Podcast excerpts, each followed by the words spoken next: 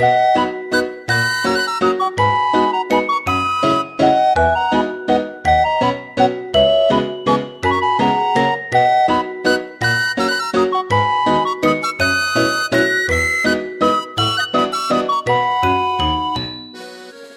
回のゲストは着物セラピストそれからトーリーディングティーチャーの松島真由美さんです。よろしくお願いします、はい、よろしくお願いします。松島さんは神奈川県の相模原市でサロンベルメールというところのサロンの主催もやってらっしゃる方なんですけども、はい、今回その松島さんが今の活動を始めるきっかけなどを伺っていきたいと思うんですけれども、はい、今日も着物で、はい、そうですね。着物に日本髪できました、はい。すごく素敵ですありがとうございます。着物セラピストさんということと、あと和の仕草の講師もやってらっしゃるということですけど、そうですね。和の世界との出会い、はいがどんなところからだったのかをはい。えっと、和の世界との出会いっていうのはもうすごく長くて、まあ20代。確か自分が25歳ぐらいの時に、はい、あの、普通の OL というか仕事をしてたんですけれども、うん、某自動車会社、うん、まあ多分名前は聞いたことがある。はい、多分神奈川の会社って言えば想像つくと思うんですけど、うん、あの、そこで働いてまして、で、その時に会社の福利厚生で、着付け教室を就業時間後にやってくれる。で、先生が来てくれて、あの、まあ、会社のその和室とか、あの、そこを借りて、で、先生が来て、会社から半額、あの、補助が出るっていうことで、1回あたり500円ぐらいで2時間着付けを教えてもらえるということで、回覧板か何かで回ってきた時に、あ、パラパラパラって見たぐらい、だったんですけど、ちょうどあの同期のお友達が、やってみない？って声をかけられて、あ、じゃあやってみようかな、みたいな感じ。自分から積極的に着物、あの、着付けを習いたいっていうことはなくて、でもまあお家には着物があるし、まあできたらいいな、とは思って始めました。で、えっと、始めたらやっぱり楽しいんですね。はい、で、特にまあ25歳ぐらいだと、母親との会話っていうのもなんとなくこう疎遠というか、私もなんとなく親離れだったり子離れだったりする時期であったのか、あんまり親と話をそんなにしなくな、あんまり話をしなかったですね。だけど、なんか着物をきっかけになって、着物を通して話が、母と話をするようになったっていうのもあったりして、もうとにかく楽しんで帰ってきたら毎日そこ習ったとこまでは、一日一回は着る、着ようと思って、はい、習いました。それまで習い事っていうのはしたことがなかったんですね。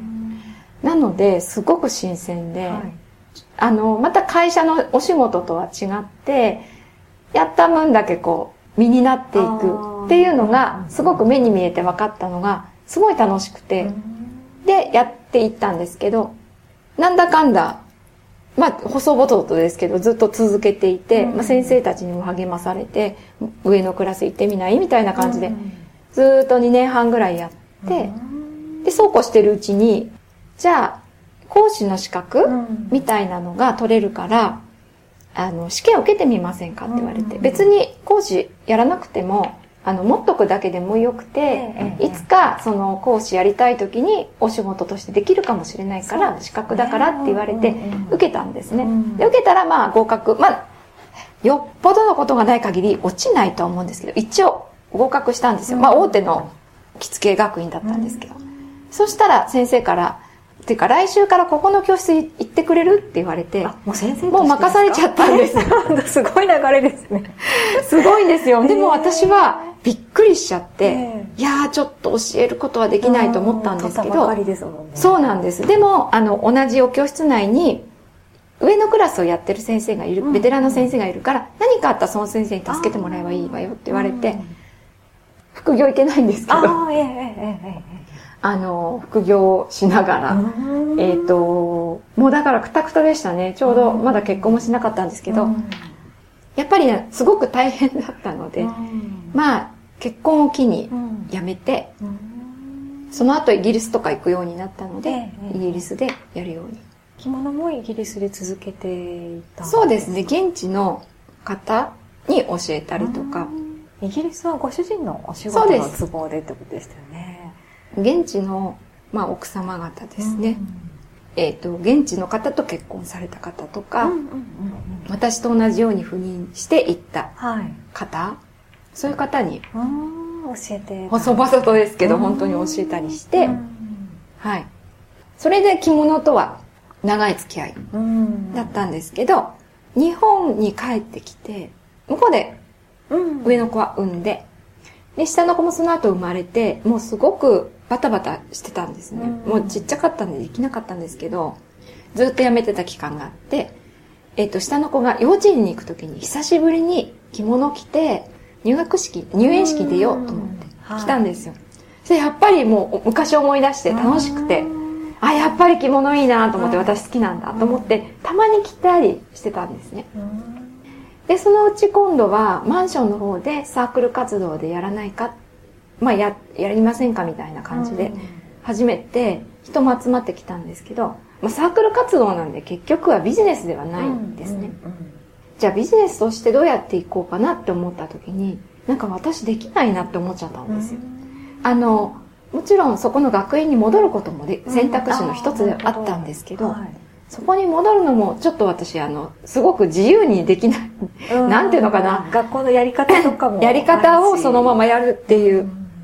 のがすごくそのやった1年ちょっとの間ですけど結構苦しかったので、またそこの世界に戻るかっていうといや戻れない。でも個人事業としてやっていくのはどうやって進めていっていいかわからない、であのマンションの集会所を借りるのはやっぱり営利目的だとお金が発生したりとか、で、そこでどうやって人を集めていくかっていうのを全くわからない状態だったので、はい、その時はもう一回封印というか、うん、まあ、あの、その時サークルの方と知り合いになったので、あの、例えばなんか今度着せてくれるとか、うんうん、個人的に教えてほしいとかいう方には教えてましたけど、自分がなんかこう、これからバーンってやっていくっていうのは全くできない状態だ。どうしていいかわからなかったんですね。でも私にはできないんだ。無理だと思って、しばらく封印してて、で、その時に、あの、まあ、某猫さんの 某猫さんの。あの、当時メール便っていう名前で、あの、自転車で配る。それをずっとやっていて。それで、とやっていたので、もう私はこの仕事でいいや。まあ、あの、定期的にあの、繁忙期には、あの、宅急便とかもやってたり、その仕事もしたりとかして、もう私は60ぐらいまでこの仕事でいいや。私はもうこれでいいって思ってたんですよ、うん、着物をやりたいっていう気持ちを殺してって、うん、あのその宅急便の仕事とメール便の仕事と掛け持ちで両方やってた時に、うん、あちょっとやっぱり着付けをやりたいから、ちょっとどういうふうにやるか考えてみるっていうことで一旦その宅急便の方の仕事を辞めたんです、まあ、半年ぐらい経って、やっぱり動けないんですよね。着付けやりたいと思ってても何も動けなくて、ある時半年後ぐらいにそのっていうか一緒に仕事してた人、うん、あのたまたま会った時に「教室始めたの?」って聞かれたから「まだ始めてない」とか言ったら「何やってるんですか?」って「だったら戻ってきてください。忙しいんだから」って言われて「ああまずいな全然動けないな」って。それでもうじうじうじうじしてたんです。で、まあちょっとね、あの、着付けの話もまあありますけれども、うん、その時にトーリーディングでやって、うん、まあ、あの、トーリーディングでやったきっかけってまたお話はしたいんですけれども、はい、あの、そのトーリーディングに出会って、その時に気がついて、自分は、あ、もうやるっていうサインが出てるんですよ。足にも出てるし、そのトーリーディングで学んでる最中もどんどんメッセージが来るんですね。あ、もう私やるんだと思って、じゃあもうちょっと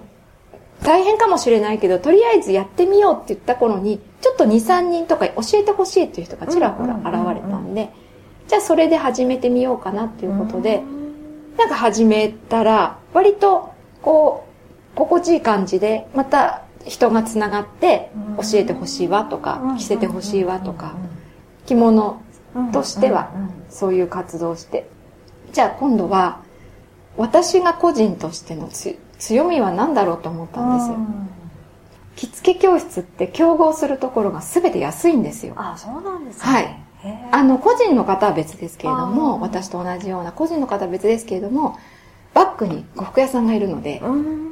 まあ、あの、ワンコイン着付け教室とか、そんなに安いですね。はい、そうなんです。えー、もしくは無料とか、うんうん、50円とか、えー、そういうとこばっかりなんですよ。じゃあ、私は、その、バッグに着付け、あ、呉服屋さんいないよっていうのも一つの売りなんで、うん、とは思ったんですけども、あの、もう一つ何か身につけたいなと思って、うん、それで仕草を習ったんですね。で、着付けと同時に美しい所作も学べますっていうのを売りにしようと思って、あの、仕草の方も学びに行きました。で、ちょうどたまたま先生も始め、その仕草の先生も生徒を探している時で、私が実は1号だったんですけど、そうなんですね。はい。先生が私を実験にしながら、こうやっていくみたいな感じでやってったんですけど、それで、今は仕草と、っていうことで、なんか笑顔になってほしいなと思って、たくさんの人が笑顔になって、それであの着物セラピストっていうことをこ、今年の半ばぐらいに、何月か忘れちゃいましたけど、名乗り出しました。それで、あの、着物を通していろんな人を幸せにしたいとか、笑顔にしたいとか、みんなすっごく喜んでくれるんですね。すね。まあやっぱりね、はい、そう、すごく、楽しかった、はい、素敵だったんですけど、もう本当に別人になるような、あの、ちょっと疲れたような感じの方でも、やっぱり着物を着せると、あっても、なんか DNA が目覚めるんですかね。ねちょっと非日常な感じもあって。そうですね。ちょっと帯でキュッと締められるので、背筋が。そうですね。そうですね。多分日本人の体に一番合うものだと思うんですね。それも結構面白い話がたくさんあるので、また何か機会があったらね、ね。お話でしたいんですけど、着る風水って言われてるぐらい、あの、体にいいものなんですね。なので、あの、そういう感じで着物の方は、今は、まあ、心地いい感じで、イベント出てみたり、お声がかかったイベント出たり、あと、自分でも、あの、主催でやってみたり、他の人とコラボして、何かやってみたり。バーベキュー、着物を着てバーベキューとか、そうなんです。カレーを食べる会とか、そうですね。着物でそんなことやっちゃうんだみたいな。そうですね。そういうのを、あと黒留め袖を着て、ただ黒留め袖をみんなで着て、あの、ご飯食べるとか、普段結婚式場とかでしか見たことないと思うんですよね、黒留め袖。しかも、きっちり皆さん着られてるので、そうじゃなくてちょっとドレスみたいに着てもいいかなとか、うん、みんなそれぞれ素敵に着こなして、そういう感じで、なんかやれたらいいなと思って。最初に松島さんとお会いした時には、アロマの、はい。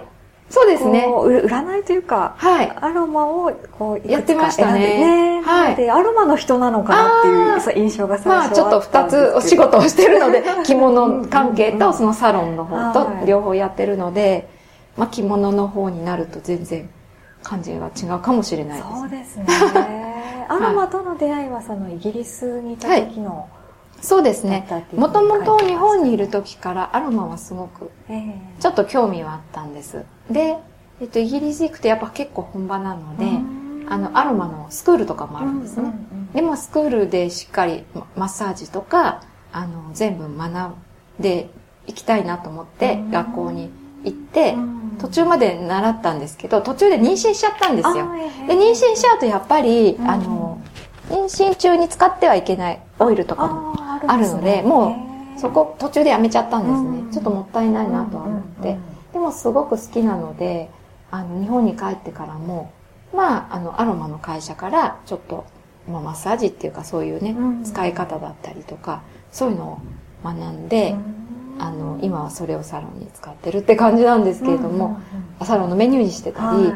するんですけれども、アロマもうん、すごく。で、トーリーディングともちょっと関連してたりトーリーディングでもアロマを使うんですね。私が勝手にアロマを使ってやってるわけではなくて、トーリーディングの先生がアロマってすごくつながりがあるからっていうことでアロマを推奨していて、で、精油を使って、まあ、施術、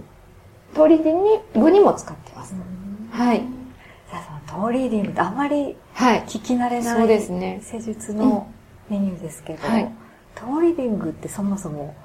何と、私はまだトーリーディングは受けたことがなくて。ああ、そうなんですよね。えー、はいはいはい。トーリーディングって、まあ、トーってね、トーシューズとか言いますよね。はい、足の指がトーなんですけど、うん、トーリーディングって、まあ、足の指、主に指なんですけども、そこにいろんな情報が、うん、あのその方が今まで生きてきたものっていうのがそこに刻まれてると言われていて、過去の出来事だったり、トラウマだったり、今の問題点とかもそこに刻まれてるんですね。別に問題がない人でも、生き生きとした足とかね。まあ、顔もやっぱりなんか、顔にね、人相、なんかこう、穏やかな人は穏やかそうな顔してるし、なんか悪いことしてそうな人はちょっと悪い顔してるし、よくあるじゃないですか。足にも出る、足には出るんですね。それが、顔とか手は取り繕うことができるんですけど、足は取り繕えないんですよ。だからもうその人のそのままが出てしまうので、魂との会話とか言うんですけど、あの、ソウルスピークっていう言葉があって、トーリーディングはソウルスピークと言われていて、魂と自分がほ、自分の魂と会話するっていうことは本当はない。むず、むずか、いろんなセラピーあるんでね、できなくはないとは思うんですけども、なかなか自分の潜在意識とか本音って分からなかったりするんですね。上から蓋をしていたりとか、本当の気持ちを押し殺してたりすると分かんなくなっちゃうんですよ。思考が邪魔して。で、その思考っていうのが、足は思考がかからないとこなので、潜在意識が出てくるんですね。はい。なので、私の場合は、ね、先ほど全然着付け教室やりたくてもやれないって言った頃に、靴下に穴が開くんですよね。で、靴下、親指に、右の親指に靴下に穴が開いて、ストッキングも破れるんですよ、1日ぐらいで。なんでこんなに新しいもの買ってるのに靴が当たってっていう、どの靴履いてもだし、なんでこんなに穴が開いちゃうんだろうってずっと思ってたんですね。で、その時にたまたまそのアロマの関係でね、あの、アロマのその方と、それからトーリーディングの先生のコラボ、まあアロマの方は私の友人なんですけど、トーリーディングっていうのがあるから、コラボやるから来てみないって言われたんですよ。で、私、と同じですね、トーリーディング何トー何みたいな、その、トー何なって。足の指何？そそれって思ったんですけど、なんかよくわかんないけど、なんか導かれるように言ったんですね。